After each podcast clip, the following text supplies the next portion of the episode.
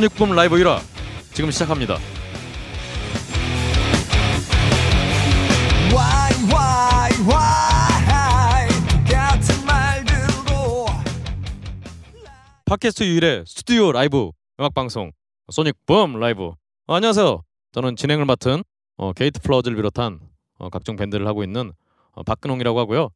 어, 제 옆에는 이 Sonic Boom 스튜디오 이 사장님이신 또 황경수 엔지니어님 같이 자리하고 있습니다. 안녕하세요.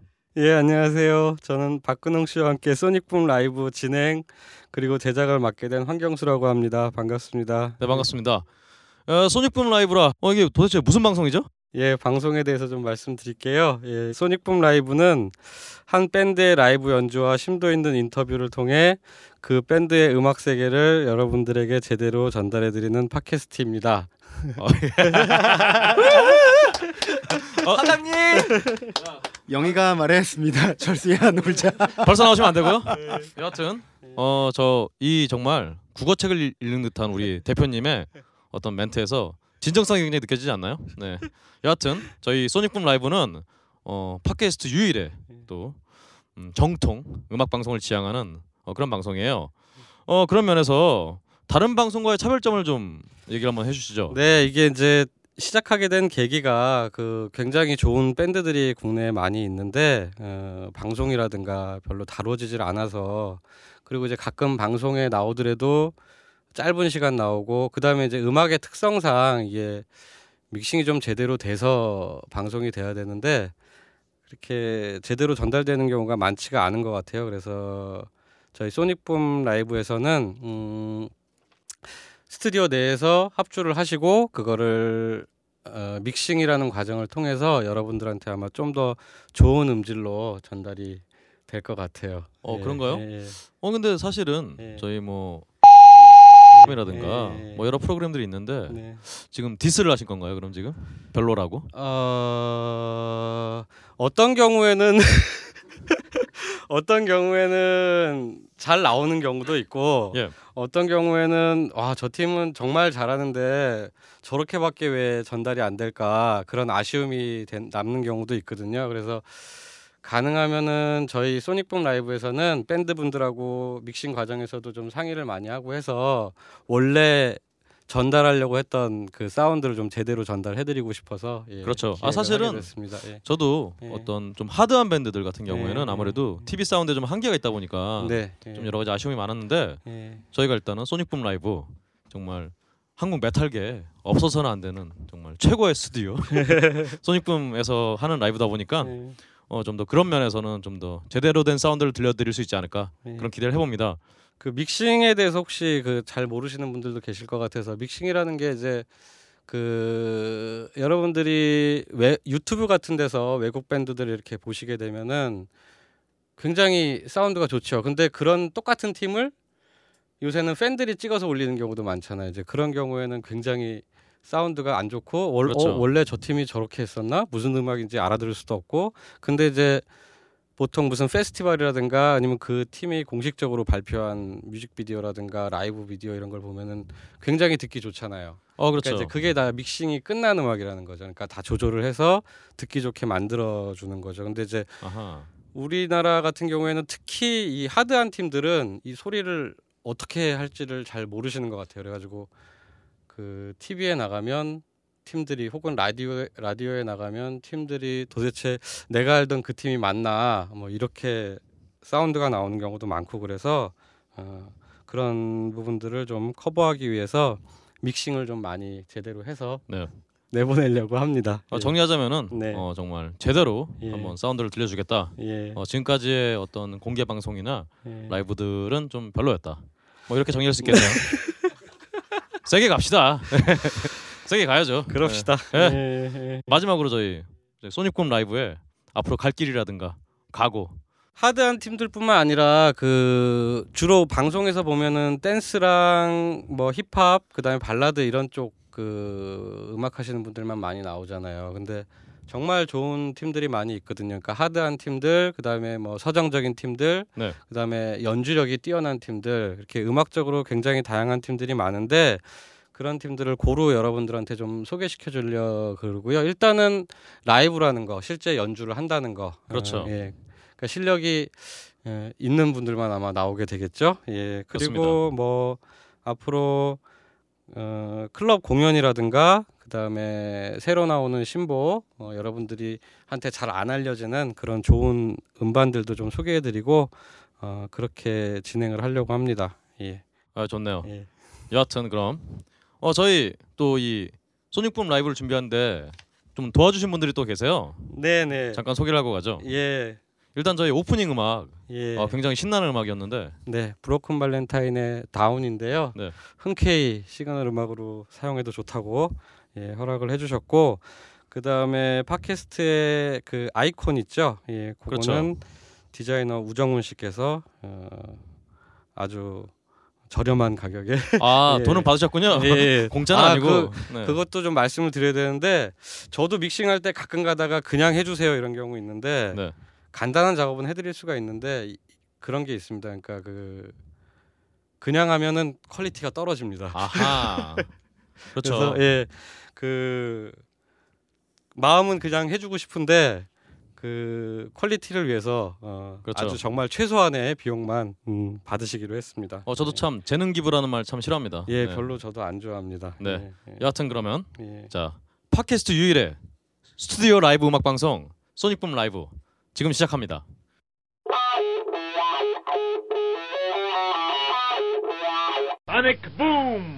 예, 오늘 소닉붐 라이브 대망의 첫 게스트는 어, 바로 이분들입니다. 뭐 말이 뭐 길게 필요할 것 같지 않은데요. 일단 음악부터 듣고 가시죠. 지금부터 들으시는 노래들은 현장에서 라이브로 녹음한 것입니다.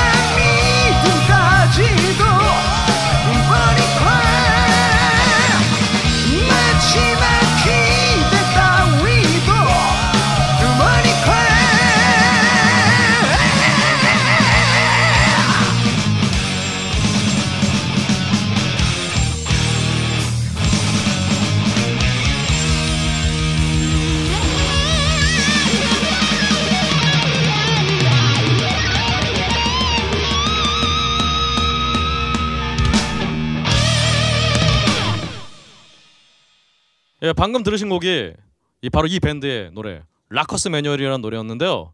어 바로 한국 헤비메탈의 수문장 어, 원분들 모셨습니다. 예, 안녕하세요. 안녕하세요. 안녕하세요. 반갑습니다. 반갑습니다.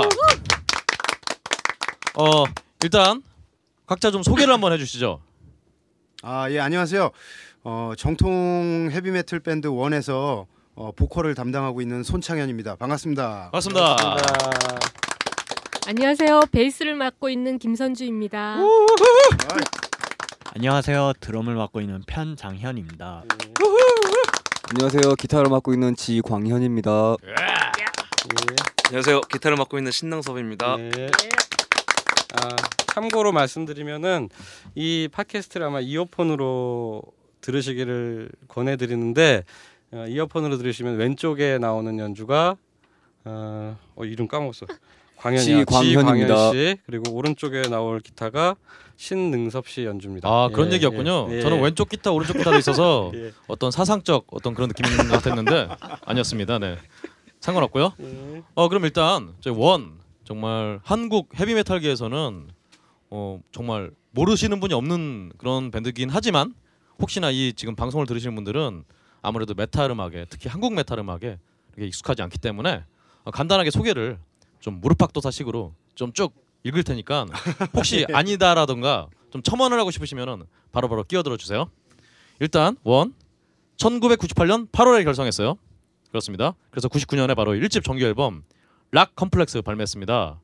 그리고 2005년에 세계 유명 앰프 회사 이거 어떻게 읽어야 돼요 이거 Hughes & Kettner 앤 Dexter 기타 endorser 뭐 이런 거는 넘어가 넘어갈게요 네 이런 거는 어그 외 2006년에 헤비메탈 compilation Another World Volume 1 기획 및 참여 근데 중간에 뭐 이렇게 뭐 말씀하고 싶으신 거 없으세요?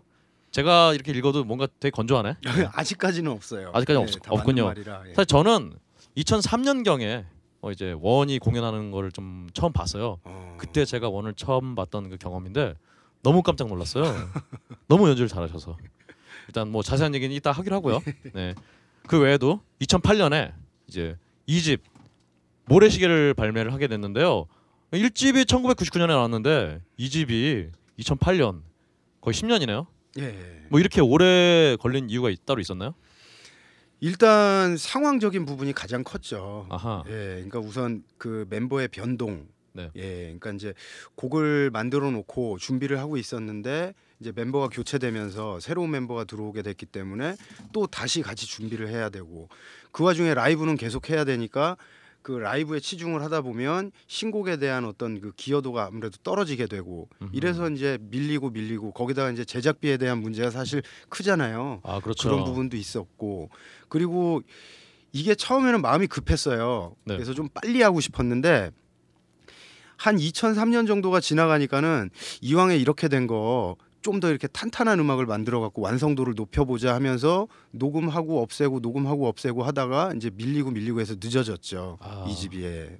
그래도 사실 이런 이러다가 지지부진해지면서 밴드 해체하고 이런 경우가 많은데 그렇죠 야 근데 기어이 그래도 이 집을 예. 역시 좀 이집때 돌아보면 그때가 가장 힘들었던 것 같아요 그렇죠. 예. 지금 요즘 지금 보컬 손창현 씨인데요 최근에 담배를 끊으신다고 네 정말 지독한 분이에요. 육일째. 네. 저 따지고 보면 굉장히 독합니다 이런 이런 독한 성품이 원을 진짜 해체가 아니라 이 집 정말 그래서 이 앨범을 모래시계 앨범 낸 다음에 정말 굉장히 어 좀 약간 평론가라든가 그런 분들한테 굉장히 주목을 많이 받았어요. 네 그랬었어요 그렇습니다. 예. 자 계속 이제 다음 네네. timeline을 좀 읽어 가 보면요. 2010년에 어, 헤비메탈 compilation History of Revolution 네네네. 앨범을 또 참여를 하셨어요. 이 앨범에는 혹시 무슨 곡으로 참여를 아 하셨는지? 그때 마왕으로 참여했죠. 아 마왕으로 예. 어, 3집의 첫, 예. 첫 번째 곡인 예. 그 History of Revolution하고 저희 3집 발매 시기하고 거의 비슷했어요. 아 그렇죠. 예, 한달 차이로 발매가 돼 가지고 그때 이제 그 기획을 했던 그 Legend의 기타 아, 네. 예, 예, 강성만 이제 동생이 네. 성만이 아우가 brother가 이제 형님 그냥 3집에 있는 곡 중에서 한 곡 같이 넣어 주시면 좋을 것 같다고 해서 그렇죠. 예, 그때 그래서 마왕으로 참여를 하게 됐죠. 한 달 뒤에 앨범이 나오는데. 그 새 앨범의 노래를 예. 먼저 공개를 해달라. 예, 예, 뭐 그런 어, 느낌이었어요. 굉장히 이거 어, 좀 무례한 짓인데. 아, 그건 그런 느낌은 아니었고. 네. 아 그때 이게 잠깐 설명드리면 이 앨범 제 모래시계 2집부터 저희 녹음실에서 작업을 에, 계속 하고 있는데 그 History of Revolution 같은 경우에는 성만이가 그 아 성만이 강성만 씨가 네, 그렇죠. 성만 그 저기, brother가 예, 딱 좋을 것 어, 같아요. 성만 예. brother가 그 나름대로는 그 이- 락계를 좀 부흥시켜 보자. 그래서 열심히 활동하고 있는데 많이 안 알려진 팀들 대표곡들 한두 곡씩 받아서 compilation 앨범 만들고 공연도 좀 진행하자 이렇게 해가지고 좋은 의도로 한 거고 제가 알기로는 그 팀들도 흔쾌히 다 참가를 음, 그랬죠. 예 했었는데 예 공연도 괜찮게 됐는데 예, 반응이 좀그 아, 예. 전체적으로 예. 그런 게 좀 있었죠. 예. 네, 좀 제가 웃자고 한 얘기였는데 어, 다들 굉장히 진지하게 역시 한국의 메탈 scene은 진지해요. 너무 네, 진지해. 그렇습니다. 그래서 음, 이 바로 한 달 뒤에 바로 2010년 7월 3집 정규 앨범 음, 마제스티 예. 어, 발매가 됐습니다. 어, 이 앨범이 뭐 혹자에 따르면은 원의 최고 명반이라고 어... 이런 얘기를 좀 자주 들었는데요. 어... 어, 좀 이견이 있으신 것 같은데. 어, 실제로 앨범 판매량이나 이런 걸 봤을 때는 3집이 가장 저조했어요. 아, 그렇군요. 예. 근데 웃기는 게 3집이 뒷심이 오더라고요. 아하. 예, 그래서 1집 같은 경우는 MP3가 없을 시절이었으니까 굉장히 많이 팔렸어요. 네네. 그러니까 만 장이 넘게 나갔는데 그러게요. 이 집도 선방을 했죠. 그래서 저희도 놀랄 정도로 이제 초도가 다 팔려가지고 재판을 하게 되고 뭐 이랬는데 3집은 초도로 끝났어요. 아하. 예, 그래서 아 이게 웬일인가 그랬는데 3집이 지금도 나가고 있어요. 아하. 그래서 어 이게 그러니까 그 많이 모르셨던 것 같아요. 저희가 3집을 냈다는 거를 많은 분들이 모르셨던 것 같아요. 그렇죠. 그러니까 저희 팀이 이상하게 공연은 쉰 적 없이 계속 하고 또 전국으로 다니고 이러는데 노출이 많이 안 돼요. 그렇죠. 예, 그왜 그런지는 모르겠는데 네. 그래서 어 3집이 나왔어요? 뭐 이렇게 여쭤보시는 분들도 있고 어떤 분은 지금 4집 내고 활동하고 있는데 다음 앨범 뭐 언제 나오냐고. 아 그렇죠. 예, 뭐 그런 분들도 계시고. 원래 그거는 뭐 다 밴드들이 항상 겪는 네, 그런 그렇죠. 일이니까요. 근데 한풀이는 저희는 좀 많아요 그런 사람이. 네, 한풀이는 좀 나중에 하시고 네, 알겠습니다. 계속 이제 가면 이제 그래서 혹자에 의하면 명반이자 네, 또. 초도만 팔렸으나 지금까지 계속 팔리고 있는 명반 예. 3집이 어이. 2010년에 나왔고요. 어 그 이후에 이제 어 2014년에 바로 또 대망의 네. 4집 정규 앨범 라커스 매뉴얼이 나왔습니다. 예, 예, 예. 야 진짜 명반이죠 이거. 어 이에 대해서 또 뭐 이따 자세히 얘기할 거긴 하지만 네. 음, 어 이따 자세히 얘기하죠. 뭐 아 그럼. 그러시죠. 어 그래서 지금까지 이렇게 간단하게 좀 역사를 훑어봤는데요. 그 외에 또 이제 어, 기사를 보니까 어 2014년 현재까지 1,200여의 라이브 공연을 치르면서 어, 음. 팬들이 붙여준 대한민국 하드록 헤비메탈계 수문장이라는 별호에 맞게 쉼없이 전진한다. 라는 팀으로 활동 중이라고 제가 들었어요. 예. 일단 원이라는 밴드 이름 이 왜 원이라고 이름을 지으셨는지 이것도 한번 좀 물어볼게요. 우선 한자의 뜻이 이제 둥글 원자를 썼어요. 네. 둥글 원자는 이제 모든 거를 둥글게 다 포용한다는 원의 의미를 가지고 있어요. 네. 그러니까 이제 예전에 우리 판소리 하시던 분들이나 이런 분들이 가다가 그냥 풀어헤치고 아무 데서나 한 판씩 벌리시잖아요. 그런 그렇죠. 의미예요. 모든 사람들하고 어, 공유할 수 있는 다 포용할 수 있는 그런 이런 음악을 해보자. 이래서 이제 둥글 원자를 쓴 거고요. 영어로는 이제 WON이잖아요. 그렇죠. 그게 이제 Win Of New의 약자예요. 그렇죠. 이제 저희가 하고 있는 지금 음악이 사실은 굉장히 오래된 음악인데 이제 미디어나 이런 데서 노출이 많이 안 되다 보니까 특히나 노출이 되더라도 어, 락이나 메탈 밴드들 하면은 이제 그 노출이 되는 밴드들 몇몇 밴드들을 보고 아 저게 락이나 메탈이구나 사람들이 그렇게 알고 있어요. 그러니까 저희를 라이브를 처음 보신 분들은 너무 놀래요. 이런 장르가 있냐고. 그래서 그 사람들이 볼 때는 새로운 음악인 거예요. 새로운 장르에. 아하. 예, 그래서 새로운 것들에 대한 승리다. 뭐 그러게요. 이런 뜻으로 지은 이름입니다. 어, Win Of New 하니까 예, 예, 예. High-five Of Teenager가 생각나면서 그 얘기도 많이. 들었어요. 네. 뭐야 돈도 많이 벌고 싶어서 원이라고 그랬냐 그러게요. 이런 얘기도 많이 듣고. 그러니까 예전에 신중현 선생님이 이제 엽전들 만들 때 어, 본인이 이렇게 돈을 많이 벌고 싶어서 어. 엽전들이라고 지었다고 어. 어뭐 어, 그런 그 의미를 포함해서 원도 좀 뭔가 금전적인 뭐 이왕이면 벌면 좋- 좋은 거니까. 그렇죠. 어 그래서 어 이 얘기가 나온 김에 어또 일단 데뷔 앨범 락 컴플렉스가 네. 아까 1만 장 이렇게 말씀하셨는데요. 네네. 자료에는 이제 2만 5천 장이 넘는 판매고 아 그거 있네요. 2만 5천 장은 공식적인 집계가 아니에요. 네. 공식적인 집계가 아니고 저희가 이제 그때는 앨범을 만들 때 초도를 만 장씩 찍었어요. 어. 예. 근데 시- 그 테이프하고 CD를 찍을 때니까 그 CD 만 장, 테이프 만장 이렇게 해서 2만 장을 처음에 찍었잖아요. 아하. 근데 네. 그 다음에 재주문이 들어와 가지고 5천 장씩 5천 장씩 한 번씩 더 찍었어요. 아 그럼 사실은 뭐 3만 장이 나간 거네요. 예, 거의. 근데 지금 제가 가지고 있는 재고가 테이프는 없고 네. CD가 한 세 장 있는데 아, 예. 예. 그 중에 한 장은 제가 중고 장터에서 샀어요. 4만 원 주고. 아 예. 레어템이네요. 예, 제 거를 제가 샀어요. 앨범이 없어서. 그래서 어쨌든 완판된 거니까. 근데 공식적인 집계는 그냥 제가 이제 만장 좀 넘었다 이렇게 얘기하고 다니죠. 어 그러게요. 예. 어 그러면 사실 이 2만 5천 장이 어떤 앨범 안에 있는 그 부클릿에서 네. 아, 라이너 노트에서 따온 건데 네. 어, 공식 자료인데 공식적으로 부정을 하시는. 그게 왜냐하면 그때 저희가 유통사를 끼고 판매를 한 게 아니었어요. 그래서 그렇죠. 공식 자료가 안 되는 건데 제가 그때 어떻게 했냐면 저희 그 회사에서 야 우리 유통 끼지 말고 직접 성의를 보여보자 이래가지고 제가 직접 등짐을 지고 저, 그 전국까지는 못 다니고 서울 경기도권에 있는 그 소매상들을 직접 다녔어요. 근데 아. 그때 주문이 들어와요. 세 장만 갖다 주세요. 네네. 다섯 장 주세요. 그러면 제가 경기도 수원 인근까지 전부 다 다녔었어요. 네. 여기서 직접 판 거예요. 아하. 그러니까 공식적으로 자료가 남을 수가 없죠. 그렇군요. 예. 일단 음 그러면 그렇다고 하고요 일단. 예. 네. 어 중간에 이제 자세한 얘기들은 이제 계속 좀 토크를 하면서 예. 좀 풀어 나가도록 하고요. 일단 그러면 올해 이제 사집 앨범이 나왔는데 이 사집 앨범에 대해서도 좀 설명을 해주시죠. 음. 계속 제가 말씀드리게 되는데 어, 사집 앨범 타이틀이 우선 락커스 매뉴얼이잖아요. 그렇죠. 저희는 항상 거기에 이제 가장 큰 대주제로 꼽히는 게 앨범의 대주제 저희 팀의 어떤 모토이기도 한데 사람과 인생이에요. 예, 사람이 사람답게 사는 법. 그다음에 인생을 얼마나 음, 잘 사는가. 네. 그거에 대해서 고민을 항상 많이 하는데 이제 락커스 매뉴얼을 직역을 해보면 락커들의 지침서가 되잖아요. 그렇죠. 예. 그래서 거기에 있는 가사를 짚어 보시면 아 이런 마음으로 이 곡을 만들었구나 이제 많은 분들이 아실 수가 있는데 거기에 이제 숨은 뜻에는 그러니까 의역을 하자라면 이제 사람이 사람답게 사는 법. 아, 네, 그렇죠. 예, 인생을 이제 처음에 세상에 태어나서 첫 울음을 터트리고 마지막으로 마무리를 할 때까지 내가 얼마나 아름답게까지는 아니더라도 나쁘지 않게 사는가가 저희의 모토기 때문에 이렇게 살아라 저렇게 살아라 뭐 명령하기보다는 이게 맞는 게 아니겠냐 하면서 저희의 고민을 사람들한테 이제 알려주는 거죠. 아, 훌륭합니다. 사실은 제가 진짜로 이렇게 생각하시는지 네. 왜냐면 이게 어떤 보도 자료 같은데 똑같이 내용이 나와 있거든요. 예, 예, 그래서 예. 여쭤본 건데 예. 똑같이 말씀하시는 거 봐서는 어, 진짜 이렇게 생각하시고 어, 그랬나요? 만드신 것 같아요. 어, 정말 가식이 아니라 예, 예, 이건 맞아요. 세상에 예. 정말 이렇게 생각하면서 음악 하는 사람도 있다. 어, 명심해 주시고요.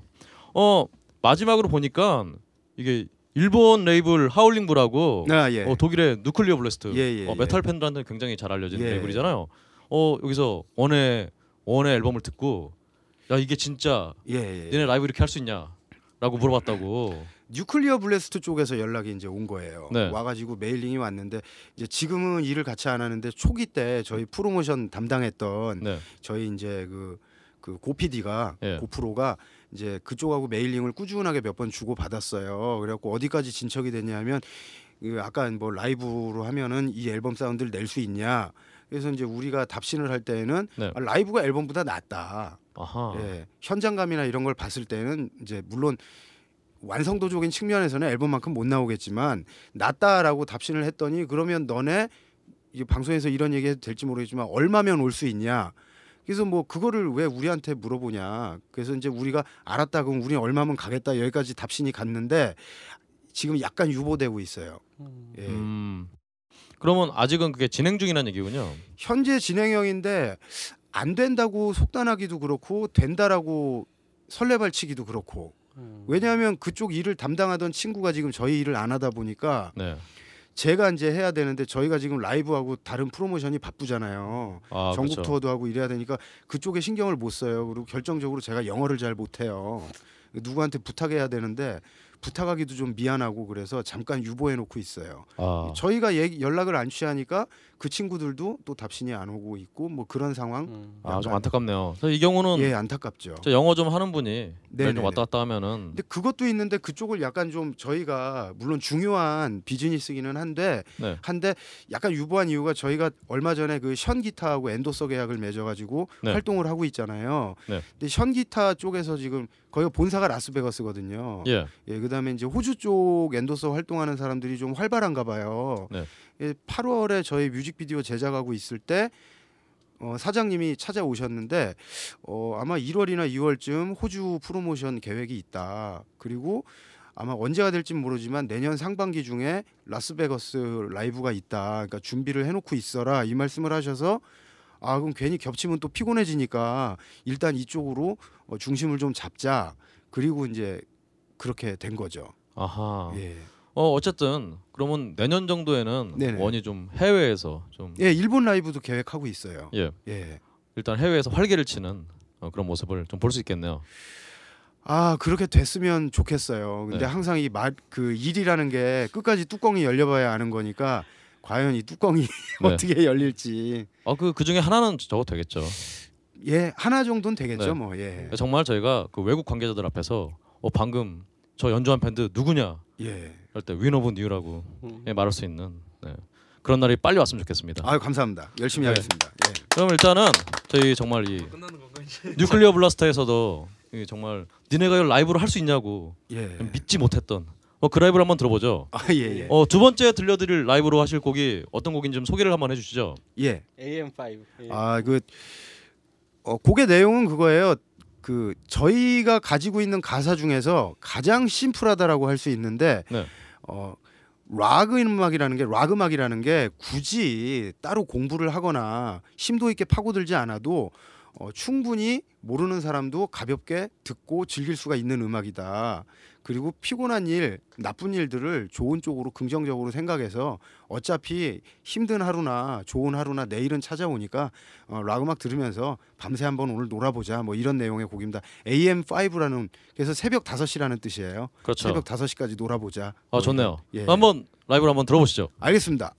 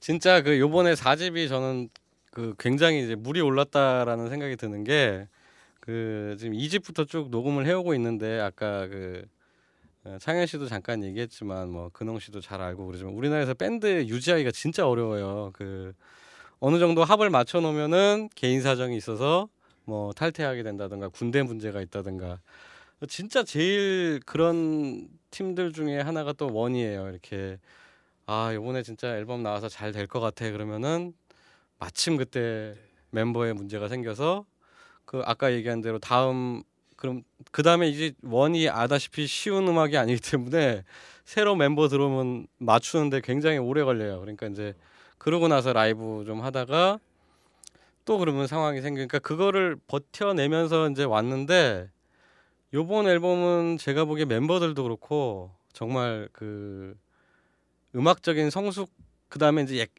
이 밴드들이 처음에 좀 욕심이 나잖아요 음악에 그래서 이제 좀 복잡하게도 만들고 뭔가 막 실력을 보여주려고 그러기도 하고 그러는데 요번 앨범은 그게 굉장히 균형이 잘 맞은 것 같아요 그러니까 뺄 건 빼고 자기가 할 수 있는 거 잘할 수 있는 거 즐겁게 할 수 있는 거를 집어넣어서 굉장히 좋은 완성도를 보인 것 같아요 그 말에 시작된 김에 예. 이제 이 원에 지금까지 양력을 좀 살펴봤으니까 음. 음악에 대해서 좀 계속 얘기를 좀 한번 해볼까요? 예, 예. 일단 원 하면은 떠올리는 또 본인들 또 캐치프레이즈가 어, 한국의 아이언 메이든 뭐 이런 얘기를 네, 굉장히 많이 들으셨을 듣죠. 거예요. 예. 뭐 사실 지금 이제 라디오 들으시는 분들은 이제 아이언 메이든도 잘 뭐 모르시는 분들도 그렇죠. 계시겠지만 여하튼 아까 저희 첫 번째 들었던 Rocker's Manual 예. 예. 이 노래가 이제 저는 사집 앨범에서 가장 이제 아이언 메이든 스타일 아 아이언 메이든 스타일 같은 그렇죠. 예. 예, 그 당나라 당나라 당나라 예. 이거 당나라 앨범마다 한 곡씩 나오고. 그런 스타일을 넣고 있어요. 네. 3집부터 해서. 예.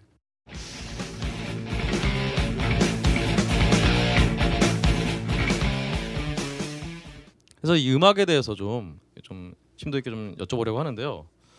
어 이건 일단 멤버별로 한번 좀 여쭤볼까요? 아니면은 전체적인 음악 자신들의 음악에 대해서 뭐 어떻게 생각하냐고 물어보면 이게 좀 이상한데. 그 우선 제가 이제 그 먼저 대표로 잠깐 이렇게 큰 덩어리를 말씀드리면 그 영국 쪽 스타일의 그러니까 British 정통 메탈을 추구하는 게 맞죠. 맞는데 네.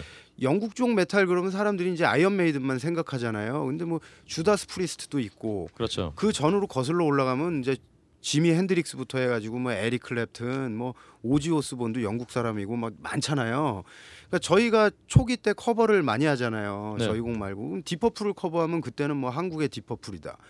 주다스를 하면 또 한국의 주다스다. 그리고 도저히 안 되겠다 해서 한동안에 ACDC를 또 커버를 되게 많이 했어요. 아하. 그러니까 또 한국의 ACDC래요. 그러다가 뭐 중심을 잡자 그래갖고 2000년, 2001년 정도부터 이제 저희가 아이언 메이든을 주로 네. 커버를 좀 몇 곡씩 하고 그랬는데 그때부터 갑자기 이 얘기가 붙은 거예요. 근데 사실 저희는 이제 두루두루 영향을 받았고 근데 하필이면 사실 이제 아이언 메이든의 영향을 조금 더 많이 받았죠. 그래서 이제 곡을 쓰다 보면 어 그쪽 스타일이 처음에 많이 나왔어요. 그래서 이건 아니다 싶어가지고 전작들을 들어보시면 아시겠지만 일부러 틀어요 제가 네네. 곡을 오히려 다른 스타일로 틀어서 만드는데 그 사람들은 자꾸 그 전에 있던 어떤 그 뭐라 그러죠?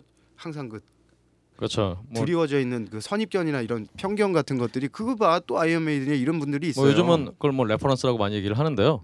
예, 그러니까 reference가 아니라 아예 뭐, 뭐 이런 분들도 있어요. 사실 내가 원을 들을 거면 아이언 메이든을 듣지 뭐하러 원을 듣는가. 아. 뭐 이런 약간 좀 말도 안 되는 소리를 하는 그제 앞에서 그런 얘기를 못 해요. 또. 그게 한국의 아이 뭐 한국의 누구 한국의 뭐 이렇게 많이 예. 얘기하는데 뭐 그게 어느 정도는 뭐 영향을 받았으니까 맞는 부분도 있고 근데 이제 근데 왜- 개인적으로 왜 너무? 예, 개인적으로 너무 웃기는 게 네. 사람들이 저희 팀은 한국의 아이언 메이든이라고 그러면서 저한테는 한국의 오지 오스본이라고 그래요. 이건 뭐?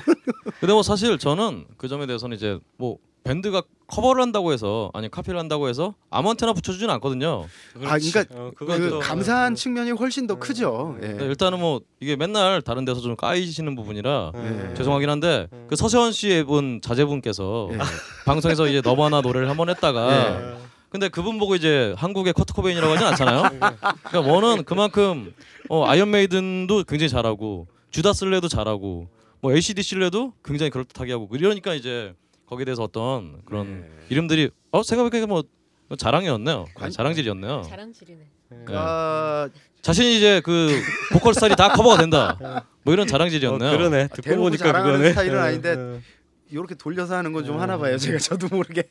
아니 근데 많이 그러니까 확실히 옛날 음악들에는 그런 영향이 있었던 것 같은데 요즘 최근에 나오는 곡들 보면은 글쎄 딱히 뭐 어떤 팀이다 물론 이제 뭐 예. 아이언 메이든스러운 곡들도 있고 뭐 그냥 하드락스러운 곡들도 있고 이번 앨범에 그 얘기를 많이 들었어요. 원은 그냥 원이다. 어, 예, 원은 어, 어. 원만의 사운드가 있다. 뭐 이런 얘기 요즘에 좀 많이 듣고 있어요. 곡 요번에 쓰신 그 비율이 어떻게 돼요? 그 뭐 9대 1이요. 9대 1. 9대 일. 아. 9대 1이요, 9대 1. 아무래도 저기 창현 씨가 리더가 이번 많이 작업을 하고 제가 좀 많이 어, 주도했고요. 어, 네. 예. 그 근데 저는 그 생각도 들었어요. 이제 그 물론 그 리더가 곡을 작업을 많이 하지만 밴드가 또 가수랑 다른 게 그 멤버들하고의 그 어, 합의라든가 네. 아니면 곡을 쓸 때도 어, 우리 멤버들이 어느 정도 소화할 수 있거나 아 이런 장점을 더 살리거나 이런 그 곡 작업 방식이 있을 텐데 네. 요번에 전에 기타 치는 친구들도 뭐 잘 알고 연주 잘했지만 요번에는 좀 더 뭐라 그럴까요? 어, 더 그루브하다 그래야 되나? 네네네. 저번 팀들이 좀 스트레이트 했다고 네. 되면은 굉장히 그게 오- 잘 맞는 것 같아요 지금 원이랑 예. 어, 그러면 9대 1이라고 하셨는데 예. 그 1은 그러면 이제 광현 씨가 담당하신 건가요? 다 같이 했죠. 아, 다 같이 한 거죠? 네.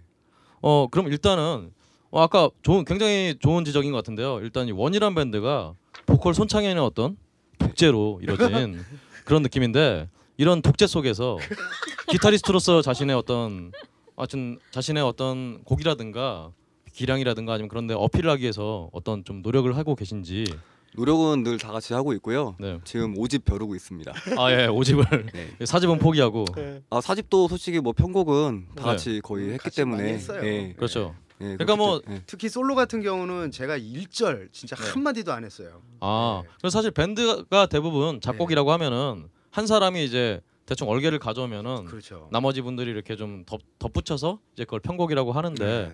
어 원도 그런 방식을 좀 채택을 하고 계신지 예, 지금까지는 그렇게 하고 있고요. 네. 아무래도 그 창단 멤버잖아요, 창현이 형이. 그러다 그렇죠. 보니까 이제 여기 저희가 또 만들어 가면 약간의 이제 스타일이나 이런 쪽에서 살짝 좀 벗어날 수가 있기 때문에 일단은 예, 좀 창현이 형이 만들어 가는 곡을 갖다가 네. 살짝 이제 올려갖고 아 쓰고 있죠. 저희. 어 아까 저희 또 라이브 할 때 보니까 우리 손창현 씨가 멤버들에게 이제 연주에 대해서 굉장히 세세하게 시어머니처럼 이렇게 아 예. 어 달리지 말고 이렇게 bounce를 타라든가 네. 이런 식 얘기를 굉장히 많이 하는데요. 아, 그 점에 대해서는 어떻게 또? 뭐, 뭐 저한테 그런 거 아니니까. 아 그렇네요. 예, 뭐 드럼 치는 친구한테 그런 거니까 뭐. 네. 예. 아무튼 드럼이 중요하고 저희 음악 같은 경우는 지금 그루브가 좀 있어야 되기 때문에 네. 이제 드럼이 너무 밋밋하게 간다든지 이러면은 이제 큰 문제가 생기죠. 아 드럼 얘기 나온 김에 우리 드럼의 장현 씨 한번 예. 이이 얘기에 대해서 좀 어떻게 생각하시는지 얘기를 좀 한번 들어보죠. 아 제가 원래 좀 몸치거든요. 아 예. 예. 그래가지고 원래 좀 딱딱한 부분이 없지 않아 있는데 그래서 늘 부드럽게 하려고 노력하고 있는데요. 네네. 예, 제가 아직은 신참이다 보니까 많이 부족합니다. 저희 팀에서 이제 막내예요. 막내인데 아 그렇죠. 일단 기본적으로 성품이 너무 착하고 그리고 이제 겸손하게 얘기했는데 드럼 잘 쳐요. 드럼 잘 치고 그런데 이제 그 조금 더 조금 더 조금 더 이러면서 그 팀 사운드가 이제 실력이 느는 거니까 서로 이제 그 잡아주는 거죠. 어, 어떻게 하자 어떻게 하자 디테일한 부분을 조금 더 손보고 가자 손보고 가자 이러면 이제 나중에 진짜 high-end급 하이브리드의 연주가 나오니까 아 근데 원 드럼이 어려워. 내가 이제 뭐 어렵죠. 나는 연주자가 예. 아니기 때문에 자세히는 모르지만 groove도 있어야 되고 달릴 그럼요, 예. 굉장히 좀 스트레이트하게 나와줘야 되고 이 두 가지를 왔다 갔다 하면서 연주를 해야 되기 때문에 근데 저는 솔직히 지금 그 뭐 이거 얘기해도 되는지 모르겠는데 앨범에 참여한 드럼님과 지금 다 제 저기 아, 다른 그, 분인데 예, 그때 예. 세션을 명호가 해줬잖아요. 음, 그 음. 왕명호 브라더가 이 친구 사부예요. 아 그러니까 예. 그 아하. 그러니까 요번에 그 요번에 이거 합주하면서 굉장히 놀랐어요. 어, 연주 예. 되게 잘하고 그 전에 팀을 했었나요? 다른 팀을? 저는 처음이죠. 거의 아, 본격적으로. 어, 예. 그러면은 진짜로 예. 장족의 발전을 한뭐 거예요. 굉장히 짧은 기간 발전할 동안. 예. 저기 예, 예. 당신의 귀에서 고개 넘듯 춤추는 마성의 사운드 한음파의 3집 이명 발매 기념 쇼케이스가 11월 30일 저녁 7시 벙커원으로 여러분을 찾아갑니다. 시린 겨울의 시작과 더불어 당신의 심장을 차갑게 얼려버릴 한음파의 공연에 여러분의 많은 기대와 성원 바랍니다. 한음파 is coming.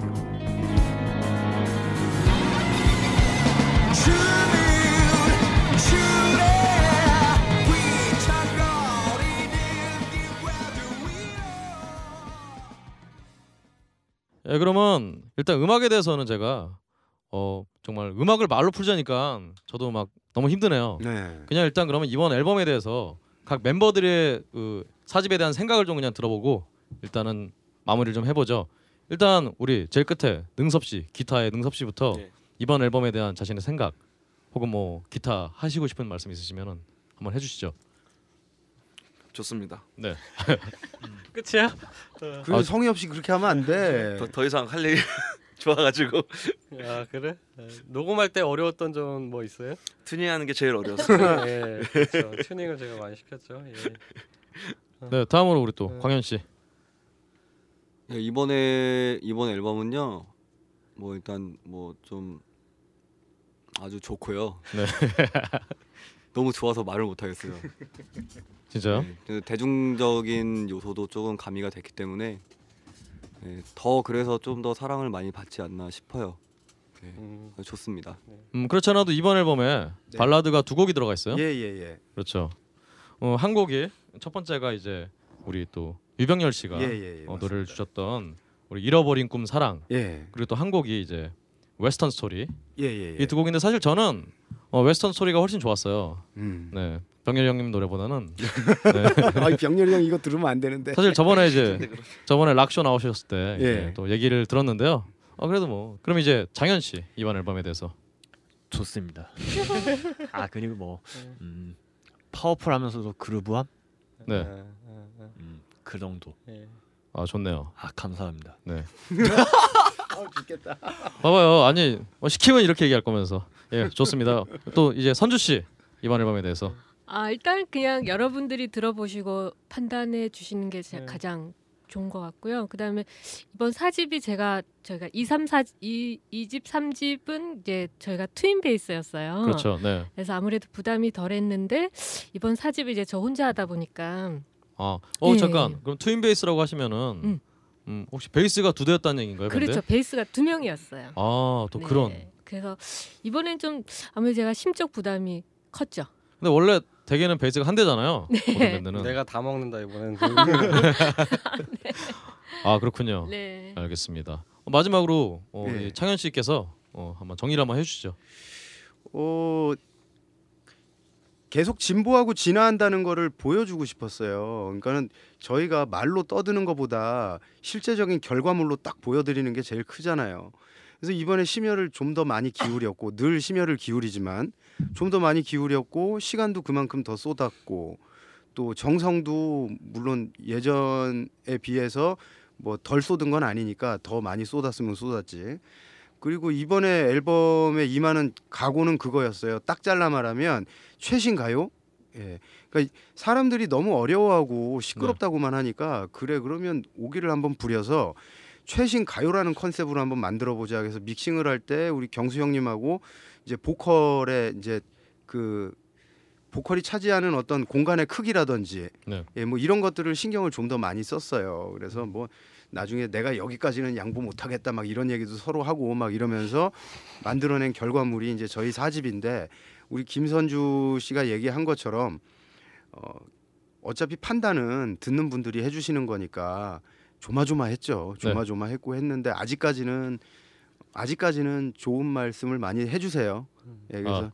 예, 다음 앨범을 준비하는 데 있어서 좀 더 큰 힘이 되고 있죠. 네, 예, 알겠습니다. 녹음한 입장에서 좀 말씀을 드리면은 그 진짜 물이 올랐다는 게 어- 어떤 뜻이냐면 전 진짜 병렬 형님 곡이 아, 이렇게 나올지 몰랐어요. 그러니까 원래 그 원곡을 이제 작업을 어느 정도 하셨던 거를 주셨는데 원곡은 바스켓 노트의 곡이죠. 예, 이제 네네. 그 곡을 편곡을 어느 정도 해서 아 요런, 요런 스타일의 곡입니다. 이제 먼저 듣고 녹음 작업이 들어갔는데 어 이 곡이 이렇게 원이 하니까 이렇게 나오는구나. 굉장히 더 좀 진해졌다 그래야 되나 음악이 그러면서도 굉장히 어, 새로운 스타일로 나와서 아 이런 것도 가능하구나. 그리고 보컬 크기는 이제 오늘 어떻게 보면 이, 이 방송을 하게 되는 이유 중에 하나이기도 한데 국내 밴드들 음악 들을 때 이제 외국 밴드들하고 비교해서 들은 보컬 크기에 대해서 이제 네.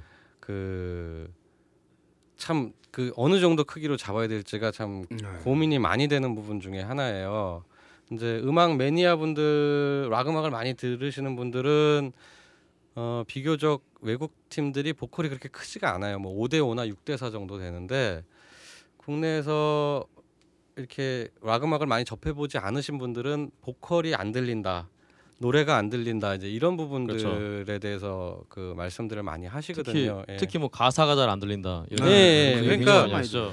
이게 아마 방송에라든가 뭐 이 대중 매체에 많이 노출이 되면 아마 그런 사운드라든가 그런 비율에 대해서 익숙해질 텐데 이제 이런 락 왜냐하면 이제 락 음악이라는 게 연주 파트도 굉장히 중요하기 때문에 그 연주 부분이 좀 커지기도 하고 이러는데 이제 국내에서는 처음에 딱 들어오는 게 보컬이기 때문에 네. 그렇게들 많이 들으시기 때문에 이제 이 그거를 어느 정도까지 맞춰 드려야 이 듣는 분들이 시끄럽지 않다라고 느끼면서도 밴드 그러니까 그 연주 파트도 좀 잘 그러니까 그 맛을 좀 느끼시고 음. 어, 보컬에 보컬이 작다 이렇지 않게 하려고 진짜 고민을 많이 한 밸런스인데 하이피델리티에서 까였죠. 보컬 크다고. 아 그렇죠. 아그 그 매니아들이 사실은 예, 예. 그 얘기한 게 이제 예. 음악 평론가 예. 어, 조일동 씨였는데요. 예. 그분이 이제 보컬을 왜 이렇게 녹음을 했냐라고 어. 얘기를 한번 했었어요. 어, 어 그분의 얘기는 이제 보컬 밸런스가 연주에 비해서 너무 크다라는 어. 지적이었거든요. 아 일동 씨가 그 얘기를 했어요? 음. 어 그렇죠. 오. 네. 나중에 보시면은 네. 한마디 하- 해주세요. 아니 아니 그 충분히 아니 저하고 친해요. 굉장히 예. 친해요. 예. 아니 이집 그 리뷰를 굉장히 잘해 주셨어요. 엄청 잘 써줬죠, 예. 그래서 어, 잘해 주실 줄 알았는데 이번에 아 저희 리뷰를 올렸어요? 아, 아니, 리- 아니. 아 리뷰가 아니라 예. 제가 다른 방송에서 이제 말씀하신 건데요. 팟캐스트가 예, 있는데 예. 예, 그분이 좀 친데레라 요즘 얘기하는 음. 네. 음. 겉으로는 되게 츤츤하면서 예. 어, 그막 까면서 속으로는 뭐 그런 게 좀 있어요. 예. 네. 여하튼 이렇게 좀 음악 얘기를 잠깐 나눠봤는데요. 그럼 정말 이 두 분의 이 황경수 엔지니어와 어, 손창현 보컬의 어떤 투쟁의 네. 결과물인 다음 곡을 한번 또 들어보죠. 예. 예. 어, 다음 곡 어떤 곡을 들을까요? 다음 곡은 음악의 신. 음악의 신. 알겠습니다. 일단 한번 듣고 가시죠. 네. 예.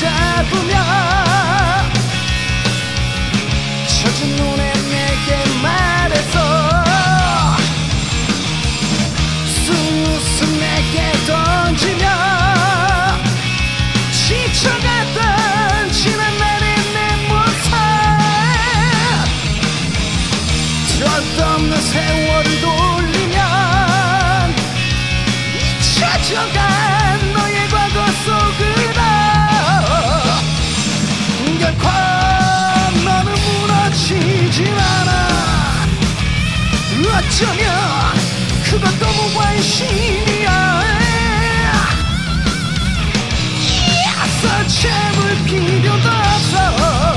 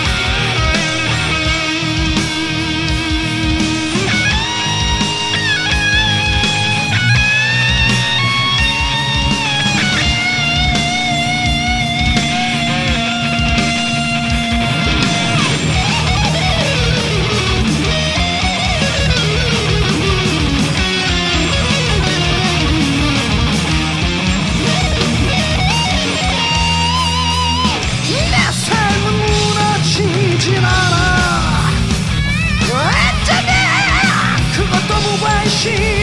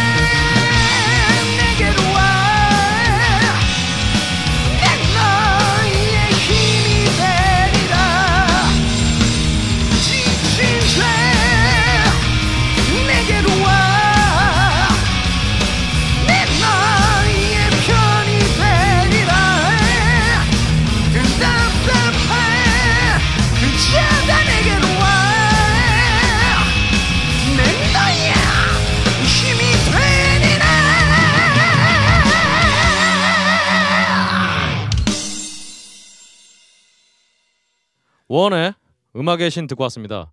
어, 이 노래가 어, 저 이번 앨범이 아니죠? 예, 이 집에 있는 곡이에요. 예, 그렇죠. 예, 예. 어, 설명을 좀 해주시죠 노래에 대해서. 어, 그 그냥 자신감을 잃고 살아가는 사람들한테 던져내는 어떤 그런 메시지예요. 그러니까는 그 2008년에 저희가 만들었잖아요, 이 곡을. 그렇죠. 네. 예, 2008년에 앨범에 실었는데 그 당시에 사람들의 분위기가 물론 사실 뭐 요즘이 더 심하다면 심할 수 있는데 어깨가 축 처져 가지고 전부 이 고개가 이제 땅을 바라보면서 굉장히 힘없이 걸어 다니는 거예요.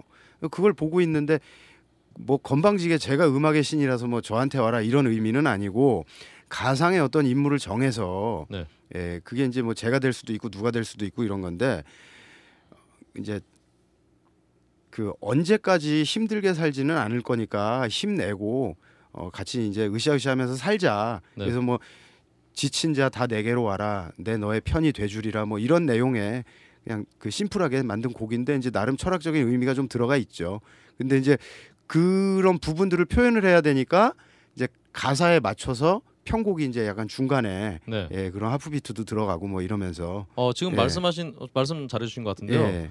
연주가 네. 어딱 저희 연주하신 거 봐도 어 굉장히 어렵겠구나. 예. 노래가 정말 변화무쌍하다. 예. 어 그런 면에서 이 집 노래들이 제가 느끼기에는 좀 약간 좀 연주가 어려운 노래들이 많았는데 예. 도리어 도리어 이번 4집 앨범이 굉장히 좀 스트레이트해지지 않았나. 어 좀 더 그런 곡도 있고 좀 골고루 섞은 것 같아요. 네. 사집 앨범 같은 경우는 그러니까 너무 한쪽으로 편향되면 좀 힘들 것 같아서 저희도 그렇고 네. 그래서 이제 그 곡마다 이제 가사들을 따로따로 적어내잖아요. 네. 그 가사에 맞춰서 분위기를 또 만들어야 되니까 편곡을 같이 다듬어내고 그러면서 스트레이트한 곡뭐그 약간 가요스러운 거 포크스러운 거 또 굉장히 직선적인 거 뭐 이런 식으로 좀 여러 가지를 이게 섞었죠 많이 음, 배치를. 알겠습니다. 예. 어뭐 사실은 뭐 밴드들이 새 앨범 낼 때마다 하는 얘기죠. 그렇죠. 예. 또 사실 딱히 할 말이 없어요. 그거 아니면 아니 그리고 아까도 얘기했지만은 그 밴드 분들이 대부분 음 1집, 2집, 3집 이렇게 4집 가다 보면은 제가 이제 뭐 맞는지는 모르지만 느끼는 게 1집엔 뭘 많이 넣어요. 네, 그렇죠. 맞아요. 예, 뭐 네. 넣고 싶은 게 많고 그동안 해왔던 음악들을 좀 집대성을 하는 거기 때문에 뭘 많이 넣고 이 집에서 조금 빠지는데 이 집은 좀 혼란스러워요. 어떤 건 아 더 넣어야 되겠다 그래서 더 넣기도 하고 어떤 거는 좀 아, 이거 저번에 과잉이었어 그래서 빼기도 하고 그래서 이 집까지가 좀 제가 네. 보기에는 그 잘 안 드러나는 것 같고 색깔이 음. 삼 3집부터가 자기 색깔이 드러나는 것 같더라고요. 적절한 그 균형점을 찾는다 그래야 되나요? 그래서 제가 보기 이제 4집이지만 뭐 2008년부터로 치자면. 이번이 3집이기 때문에 아마 제일 밸런스가 좀 잘 맞지 않나. 아, 막 달릴 건 달려주고 좀 심플하게 갈 건 심플하게 가고. 아, 그리고 그게 된다는 거는 이제 좀 내공이 이제 무르익었다는 얘기지. 옛날에는 하려고 해도 안 됐던 건데 그런 아니, 예전에는 제가 예, 예. 잘 하고 있는 건지 알았어요. 예. 근데 이제 시간이 지나고 보니까 아 정말 물론 이제 그런 어리숙한 과정이 있어야 또 노련한 과정이 오는 거니까. 예, 예 맞아요. 예. 그때는 그러니까 지금 생각해 보면 굉장히 좀 어설프고 막 너무 전투적으로 달려들고 이랬던 것 같은데 그때는 왜 이렇게 그게 좋다라고 생각했는지 그, 모르겠어요. 그 맛이 이제 지나면 그것도 하나의 맛인데 예. 그 과정은 반드시 겪는 것 같아요. 네. 대부분들 다들 밴드들이.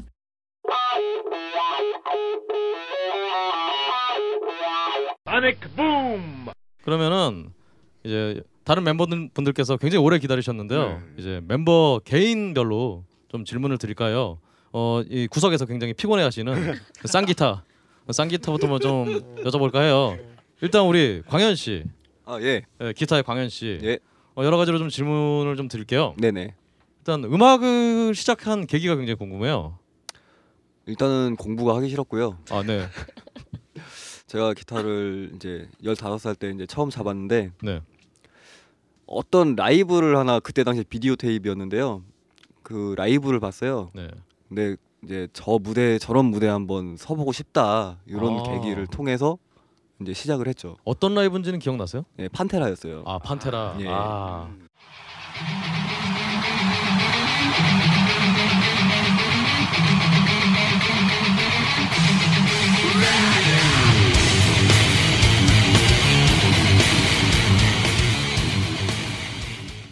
그때 이제 사람들이 다 이제 그 무대에 있는 사람들을 보잖아요. 그 보고서 열광을 하는 거에 이제 꽂혀가지고 네. 기타를 한번 쳐보자.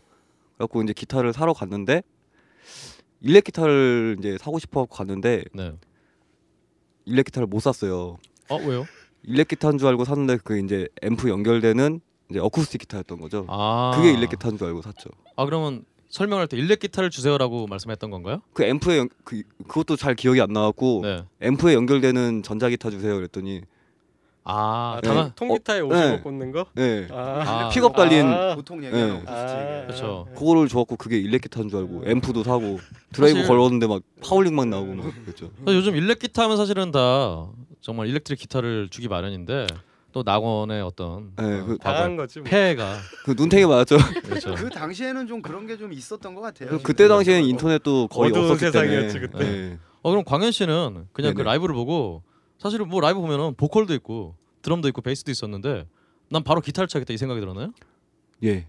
어. 어. 그럼 그 전에는 사실은 뭐 통기타라든가 그런 걸 전혀 몰랐다는 얘기잖아요. 몰랐죠 그때는. 야 15살에 예, 예.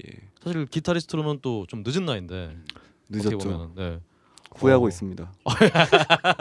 아, 근데- 그러면 맨 처음에 딱 음악 꽂힌 게 메탈이었어요? 처음부터 메탈이었고 지금까지도 메탈인데 아. 뭐 다른 장르도 많이 좋아해요. 어, 예. 좋아하는데 일단 첫 그 느낌이 어, 어 그러면. 광현 씨의 어떤 그럼 정말 음악을 하게 만들어준 어떤 음악의 신은 판테라였나요 그럼? 아, 제 스승이 아무래도 영향을 더 많이 줬고요. 네. 그때는 뭐 외국 밴드를 워낙에 잘하고 네. 다 이제 그 외국 밴드를 보면서 시작을 했지만 저는 한국의 기타리스트들이나 이제 밴드 연주자들도 네. 해외 못지않은 실력들을 다 갖고 있다고 생각을 합니다. 아. 스승님이 누군지 얘기해야죠. 제. 스승님이라고 하면 이제 두 분이 계신데요.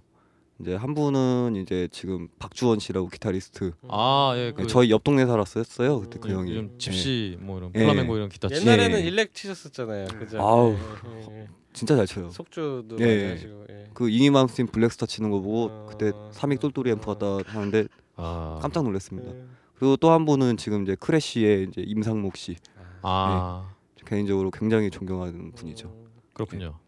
어 일단은 그럼 또 우리 광현 씨가 쓰시는 네네. 어, 기타에 대해서 좀 음, 어떤 기타를 쓰세요? 어, 예전에는 이제 펜더 원을 처음 왔을 때 이제 펜더의 rear 픽업을 이제 갈아갖고 썼다가 네. 이제 아무래도 humbucker로 가야겠다 그래서 ESP를 쓰다가 깁슨 갔다가 네. 지금은 이제 다 팔고요. 네. 지금 이제 션 기타를 쓰고 있습니다. 국내 아, 브랜드. 아 예. 그렇죠. 꼭 어? 팔아야만 했나요? 가정이 있다 보니까 네. 경제적으로 힘들어가지고 아 잠깐 잠깐만 저기 말씀드리 혹시 그 이제 처음 들으시는 분들은 그 기타 메이커에 대해서 잘 모르실 수도 있잖아요. 그리고 이제 처음 잡으신 기타가 뭔지 그다음에 뭐 팬더나 깁슨 뭐 이런 게 뭐 어떤 차이가 있는지 좀 설명을 해주세요. 네. 일단은 제가 처음 이제 제대로 된 일- 일렉 기타를 샀을 때는 잭슨 짝부이 아, 그 랜디 로즈가 쓰던 예, 예. V자형으로 몸이 바디가 생긴 예, 예. 예, 근데- 기타 모양이 근데 짝짝이로 생긴- 딱돼 있는 예, 그 예, V를 썼는데 예. 이제 그게 이제 또 한번 눈탱이를 맞아서 국산인데도 불구하고 70만 원에 구매를 했던 그 기타가 초기엔 그렇게 팔았어. 네. 음. 45만 원이었더라고요. 알고 아니, 보니까. 나중에는 아. 그렇게 내렸는데 초기에는 예, 아무튼 그렇고 지금 펜더라든지 깁슨 뭐 당연히 명기죠. 예, 명기인데 예, 예. 물론 깁슨 사운드를 굉장히 좋아하긴 하지만 네. 이제 뭐 superstrat 션이나 뭐 이제 잭슨 ESP 이런 superstrat도 저희 음악에 좀 잘 묻는다고 생각을 합니다. 예, 예. 예. 지금 자, 그러니까 잠깐 첨언 드리면은 깁슨이라는 기타가 이제 조금 소리가 더 두껍고 네. 남성적이다라고 보통들 많이 하시고 블루스 아, 뭐, 뭐 펜더도 많이 쓰- 블루스에 쓰, 쓰지만은 그리고 펜더형이라는 기타가 조금 더 날카롭고 어 이렇게 섬세하다 그래야 되나요? 좀 신경질적인 느낌도 있고 그래서 음악에 따라서 이제 그 기타리스트들이 이제 선택을 해서 사용을 하는데 지금은 션, 션 기타. 네. 예. 아, 어 그렇군요. 어 그런데 어 일단은 이 광현 씨 아이디를 보니까 네네. 어, 랜디예요. 아이디가 랜디가 아, 들어가요. 예. 랜디 로즈를 제일 좋아했죠. 아 그렇군요. 예, 예. 어 그리고 또 자료를 보니까 어, 미국에 잠깐 사셨다고 얘기가 있네요. 아 그거는 가짜고요. 아 가짜인가요? 예, 예. 그게 예전에 이제 칠리블루라는 그 대중적인 밴드를 제가 스무 살 때인가 스물한 살 때 그때 했었거든요. 그렇군요. 그때 그 제가 쓴 게 아니고요. 네. 거기 이제 소속사에서 아하. 예. 뭐 그런 보- 거를 뻥을 쳤대. 그러니까 그때 당시에는 이제 다 잡혀 들어갈 때죠. 그 최수종 씨도 그랬고 음. 약간 그 하기 위조하는 아, 근데 잡혀 들어가진 않았어요. 아, 네. 아무튼 뭐 그런 네. 그런 게 좀 이제 소속사에서 보도 자료를 이제 말도 안 되게 썼더라고요. 그 저 이태원도 안, 안 가봤는데 뭐 어. 어 그렇지 않아도 예, 예. 광현 씨에게 광현 씨에게 칠리 블루란 이런 걸 물어보려고 그랬는데 이미 다 얘기를 하셨네요. 네, 네. 아 미국에 안 가셨군요. 아우 그, 그 비행기 탄 지도 얼마 안 됐어요. 아 그렇군요. 예, 예. 어 비행기 타고 어디 가셨었나요? 아 신혼여행 갔다 왔고요. 아 일본 갔다 왔고요. 아 좋네요. 예. 어 근데 그렇습니다. 미국을 가시지 않았는데도 어, 굉장히 뭐랄까요 미국적인 영어 한번 해봐봐. Thank you 어우, and you 훌륭하네. 음. 훌륭합니다. 감사합니다. 기타만 잘 치면 되죠 기타리스트가 영어 잘할 필요 있나요? 바로 우리 능섭 씨로 넘어가 보죠. 우리 능섭 씨가 처음 기타를 치게 만든 계기. 아 계기요? 그 저희 친형이 이제 생일 선물로 이제 요만한 테이프를 하나 받았거든요. 네. 근데 이제 그게 자기는 듣기 싫다고 저한테 들으라고 던져줬는데 그걸 듣는데 다른 건 다 안 들리고 기타 소리라는 게 들리더라고요. 아 이게 뭐 드럼인지 베이스인지 소리는 알았는데 기타 소리가 확 꽂히더라고요. 나중에 이제 알고 보니까 이게 메탈리카 로드 앨범 아, 아. 이었거든요.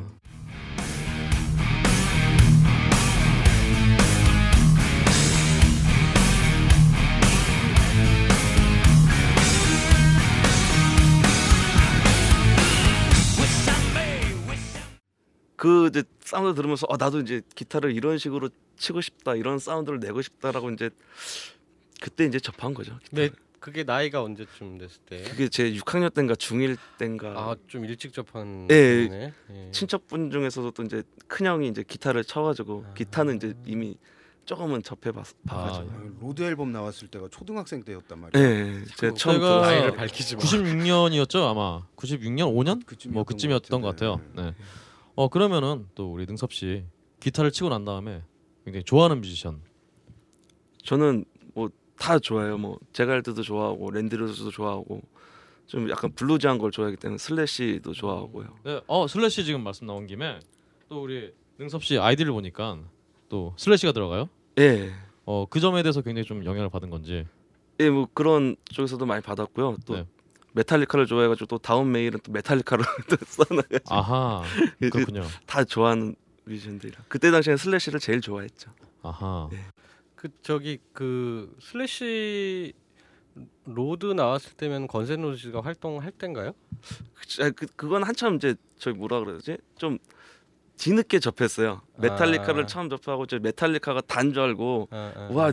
어떻게 하다가 이제 또 라이브 비디오도 이제 없고 보다가 계속 이제 조금씩 새로운 세계를 아, 봤던 그치, 거죠. 그 루트로 예, 가는 거죠. 그 루트로 이제 가다가 이제 뭐 판테라도 보고 시작해서 어, 계속 이제 파다 보니까 이제 여러 사람들이 많더라고요. 네. 지금 능섭 씨가 혹시 저기 저번에 들었던 것 같, 혹시 그 과- 관련 학과를 나오셨나요? 예. 아, 아, 그러, 아 그런가요? 예. 아 그러면 광현 씨도 뭐 관련 어떤 학과를 나오신 건가요? 기타 관련된? 아니요. 아 그럼 아, 아니군요. 예. 네. 그냥 안 가는 게 좋은 것 같아요. 저는 아 그렇군요. 바로 왜요? 활동을 하는 게 좋은 것 아, 같습니다. 능섭 씨를 보니까 왠지 안 가는 게 좋을 것 같다. 좋은 동생이에요. 네. 여하튼 아, 그렇구나. 어 그럼 일단 뭐 우리 능섭 씨 쓰시는 예. 기타에 대해서 좀 설명을 또 해주시죠. 저도 지금 이제 현재 쓰는 거는 이제 엔더조 받은 션 기타를 쓰고 있고요. 네. 그 전에는 이제 뭐 팬더를 썼, 썼다가 네. 그 깁슨으로 넘어갔다가 그런 바로 엔- 엔더조로 넘어왔죠. 아하. 지금도 보니까 기타가 이제 좀 약간 깁슨 모양의. 제 등치에 또 작은 기타는 안 어울려가지고 아하. 그렇죠. 크고 무거운. 예 네, 크고 아름다운. 뮤직맨 매면은 거의 우쿨렐라 수준이라서요. 아 그렇군요. 아, 어, 뮤직맨이 좀 기타 좀 작은 기타인가요? 크기가? 예 제가 들기에는 조그마더라고요. 그렇군요. 음, 알겠습니다. 그 관련 학과를 나오셨다 그랬는데 네. 그이 이제 일단 보통 뭐 어, 이제 일반인 분들은 잘 모르시잖아요. 어떤 과정을 커리큘럼을 학교 다니면서 배우는지. 근데 대부분의 경우 보면은 주로 재즈 쪽을 많이 네. 이제 배우시는 것 같던데 일단은 거 그 락밴드 쪽으로 오시게 된 오시게 그 예. 제가 느낀 그 분위기에서는요 네. 락을 보고 오게 되면은 사실상 실망을 좀 많이 하실 것 같아요. 분위기 자체도 이제 같은 있는 학과 사람들 분위기 자체도 락적인 사람도 많이 없고요. 음, 제가 락을 하겠다고 음. 뭐 아니면은 뭐 락을 연주하겠다고 뭐 멤버들을 모집하면은 거부하는 사람도 많고 아, 그런 거 하지 마라. 아, 뭐 아, 그런 거 뭐 유치해서 하겠냐 이런 식으로 나오는 사람도 많고요. 이제 그런 얘기들을 이제 녹음하러 오면은 이제 락 밴드 하시는 분들 중에서 그 실용음악과 나오신 분들 같은 경우가 이제 많이 토로하시는 분들이 부분이에요. 락을 잘 안 쳐준다. 그 저기서 근데 그 지금 락 밴드를 하시잖아요. 예. 하시면서 도움이 되는 부분도 있으신가요? 그 관련 학과를 나온 게? 예. 아니면 아까 광현 씨 얘기처럼 그냥 저기 그냥 안 가고 하는 게 나아요. 이런 이런 네? 사실상 뭐 안 가고 아, 뭐 지식 같은 거는 많이 배우고 뭐 아, 이론적으로는 아, 많이 예, 배우긴 예, 하는데 네, 네, 네. 아 그런 게 학위를 따기 위해서 갈 거면은 차라리 전 추천을 하고 싶어요. 아 그러니까 예.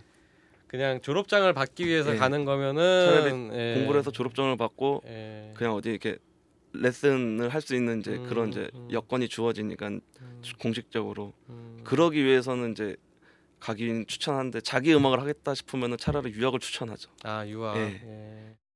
그럼 우리 마지막으로 우리 능섭 씨의 또 키워드 어, 능섭 씨에게 다이어트란 예, 목 목표입니다 목표. 목표인가요? 예. 그렇지 않아도 아까 저희가 방송 막간에 비만세에 대해서 좀 얘기를 했어요. 그러니까 다른 분들은 그냥 뭐 가만히 계셨는데 능섭 씨가 분노를 하면서 했죠. 내가 이놈의 나라에서 살아야 되냐고 분노를 하셨는데 비만세에 대한 우리 능섭 씨 생각은 또 어떠신가요? 아니, 말도 안 된다고 생각합니다. 사실상 먹는 거 갖고 장난치는 것도 아니고 네, 먹는데 왜 다시 세를 내야 돼 이런 느낌이잖아요. 어, 그렇죠. 아, 이미 음식값에 냈는데 예. 네. 근데 내 블랙, 몸으로 내가 소화하는데 왜 니네가 소화하는 것처럼 돈을 거도 이런 느낌이라. 블랙홀 노래 거지에서 황제까지 네. 거의 가사에 이런 거 있어요. 일을 하고 살기 위해 너무 많이 내야 해. 우리나라는 너무 많이 내요. 예. 아, 저 일단 이것은 저희 소닉붐 라이브의 공식 입장이 아닌 음. 밴드 원의 아니, 그, 예, 제 입장일. 뿐입니다. 예. 네. 저희랑은 아무 관계가 없는 네. 어, 그런 입장이에요. 네, 좋습니다. 아 저도 아니 맞아요. 예, 저는 그렇게 생각합니다. 너무 많이 네. 내야 돼요. 아 그럼요. 예. 알겠습니다. Sonic Boom! 그럼 다음 우리 드럼의 장현 씨 좀 여쭤볼게요. 예. 어, 장현 씨가 처음 드럼을 잡게 된 계기. 저요? 네. 아. 아 저는 원래 그 그냥 공부하고 있던 사람이었는데요. 아 예. 그, 어 대한민국 사람들 다 공부를 해요. 예, 그렇죠. 네. 학생들. 그러니까 저 이제 개인적으로 이제 그 재수생이었거든요. 네네. 근데 재수 그 전까지 음악에 정말 이응도 몰랐는데 그 재수 학원 다니면서 그 같이 다니던 친구가 음악을 추천해줬어요. 아 잠깐. 예. 그러면 아니 드럼을 그러면은 재수생 어. 때 처음 아니요? 그 대학교 들어가고 나고 나아 들어가고 나서요? 21살이요. 아 그러니까 지금 제일 처음 음악에 딱 꽂혔던 게 음악에 제- 꽂힌 건 20살이고요. 아. 이제 악기를 맨 처음에 배운 건 21살이요. 어, 놀라운데요? 어, 어 드럼 같은 경우가 진짜 그러니까 조기 어, 교육이 예, 굉장히 예, 중요하다는 예, 그런 예. 부분인데 예. 아, 예. 그래서 그때 락 음악 처음 들어가지고요. 그때 네. 무슨 음악 들으셨어요? 그 정말 조합이 이상한 조합이었는데요. 링킨 파크하고요, 네. 슬립넷하고요, 아, 드림 시어터. 아, 어, 인생 인생 밴드 나왔네 드림. 어 그러게요. 어. 이세 팀이 네. 어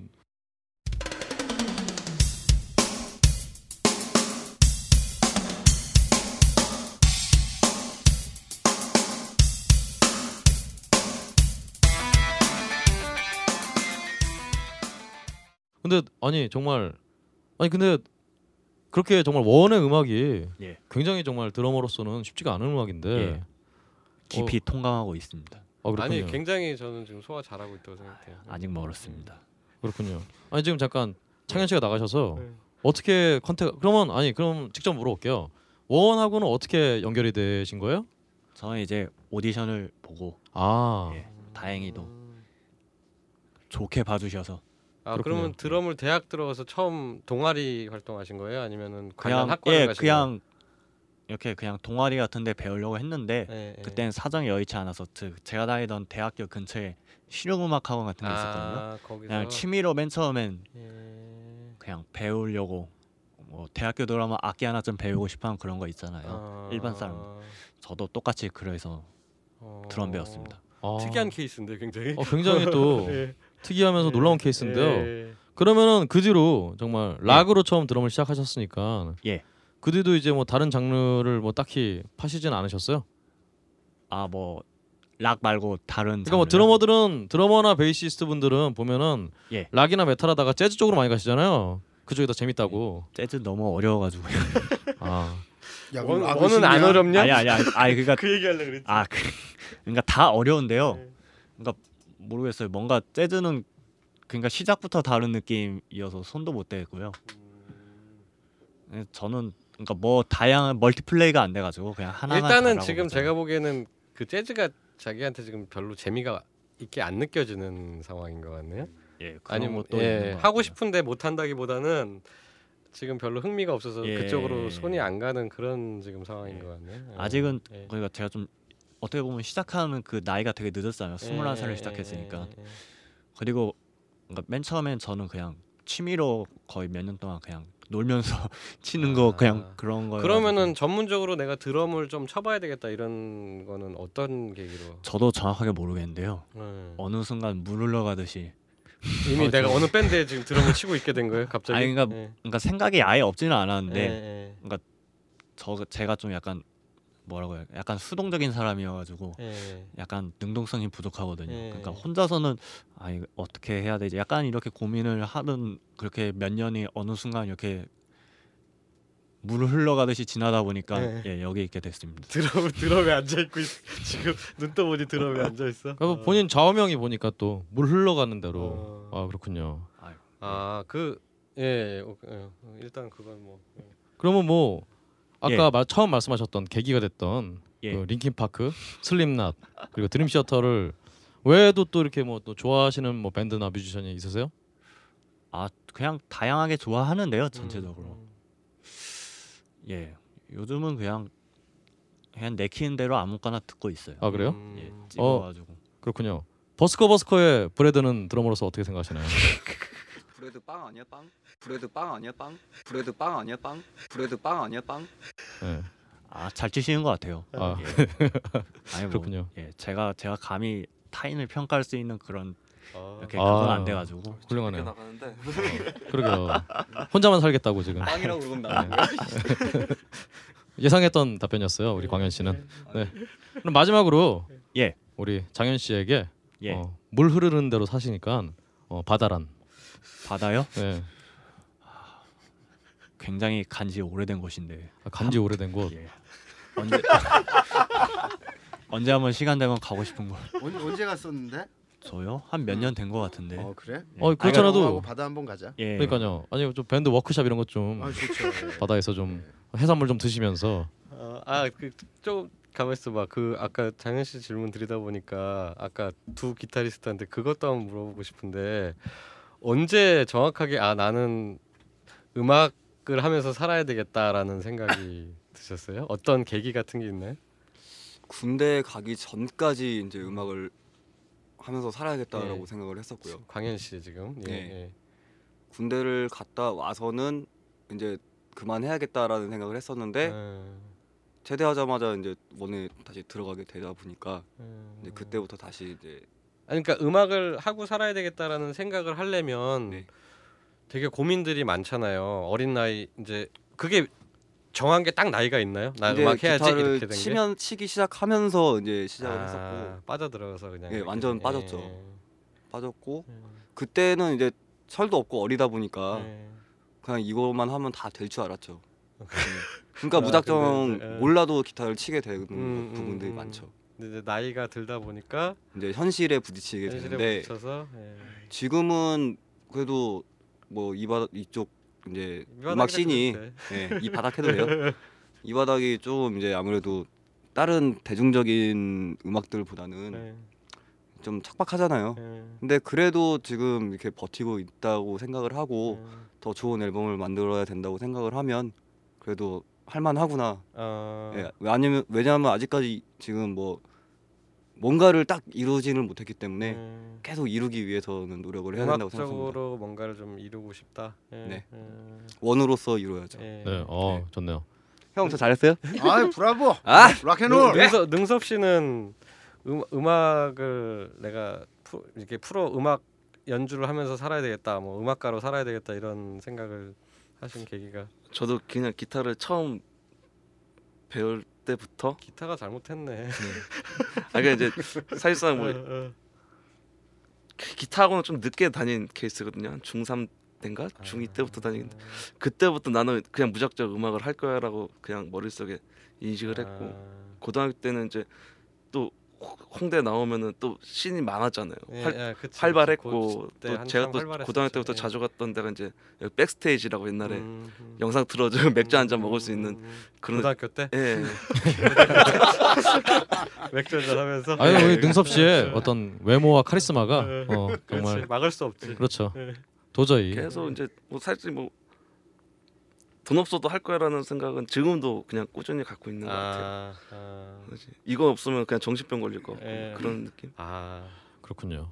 이게 제가 왜 여쭤봤냐면은 저도 음악을 되게 좋아해서 이제 엔지니어 일을 하게 된 건데 아, 엔지니어 시작하고 2년 만에 아 음악을 어, 아 나는 음악을 하면 안 되겠구나 생각이 든 게 음악 하시는 분들 되게 똑똑해요 제가 보기에 머리 진짜 좋은 분들인데 그 대군요.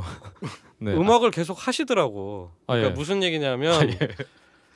되게 고민할 게 많아요. 그 내가 음악을 무작정 좋아한다고 해서 음악을 해야 되겠다. 뭐 근홍 씨 아마 포함된 얘기일 텐데 저만 여기 지금 그 뮤지션이 아닌 상황인데 그 뭐 과연 그게 되게 저는 그랬거든요. 재능이 있냐 내가 과연 음악은 또 사실 뭐 노력해서 되는 부분도 있지만 재능이라는 부분도 무시할 수 없잖아요. 그리고 미래 내가 과연 이걸로 음. 뭐 성공할 수 있을까? 그다음에 뭐 우리나라의 어떤 분위기상 결혼을 하면 어떻게 될 것인가?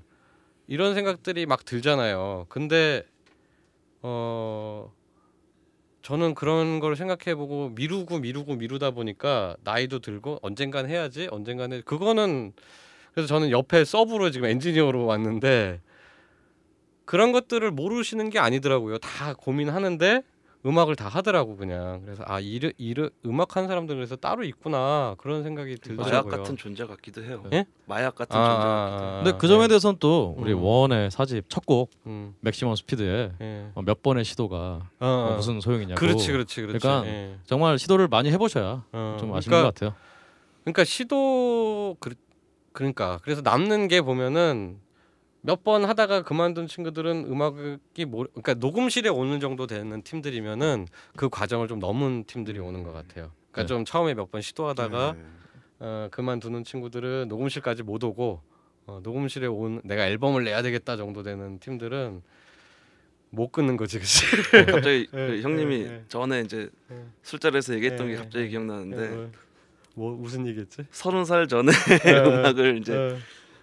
접고 다른 일을 할 거면은 예. 가도 된다. 아, 근데 아, 서른 살이 넘고 예. 계속 음악을 한다면은 아, 못 그만둔다. 계속 음악을 해야 된다. 멍청하 멍청하다시피 이제 아. 음악을 하는 사람들이기 네. 때문에 끝까지 간다고 뭐 이런 식으로 얘기하더라고. 아니 그 사실 음. 이제 나이가 이렇게 들어감에 따라서 그 음악을 하는 사람들은 그 근홍 씨도 네. 충분히 아마 공감하겠지만은 우선순위가 음악이 항상 제 위- 제일 위에 있어야만 그거를 지탱하고 버틸 수가 있어요. 왜냐하면 나이를 먹으면 일단 부모님 편찮으시고 아까 말씀하신 대로 뭐 이제 가정도 꾸려야 하고 또 아이가 태어나면은 부양도 해야 되고 뭐 여러 가지의 어떤 당연히 그러니까 여러 가지의 뭐랄까 그 우선순위가 뒤바뀔 수 있는 그 예, 예.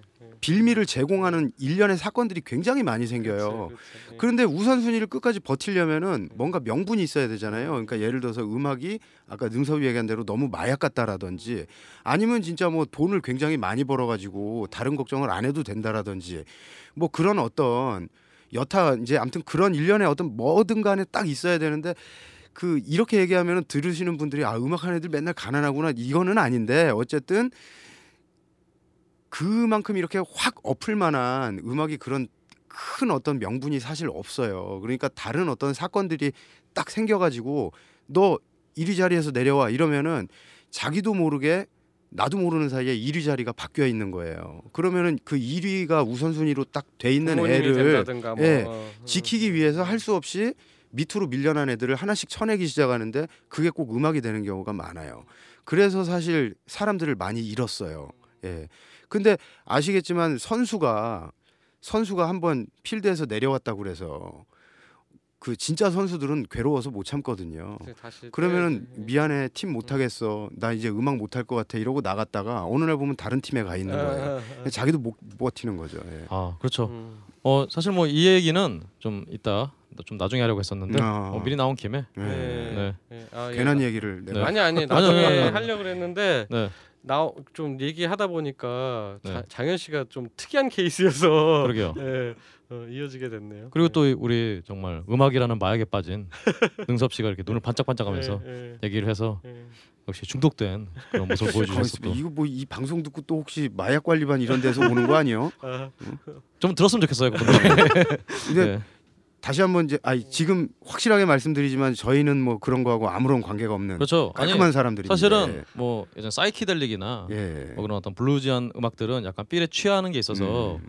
뭐 술이나 어떤 뭐 향 정신적 뭐 약품을 먹고도 좀 가능하신데 원같이 정교한 연주가 되는 음악은 이건 진짜 술이라도 한 방울. 먹었다가는 네, 예, 연주가 안 되기 때문에 소니붐 라이브의 연주와 인터뷰는 다음 방송으로 이어집니다.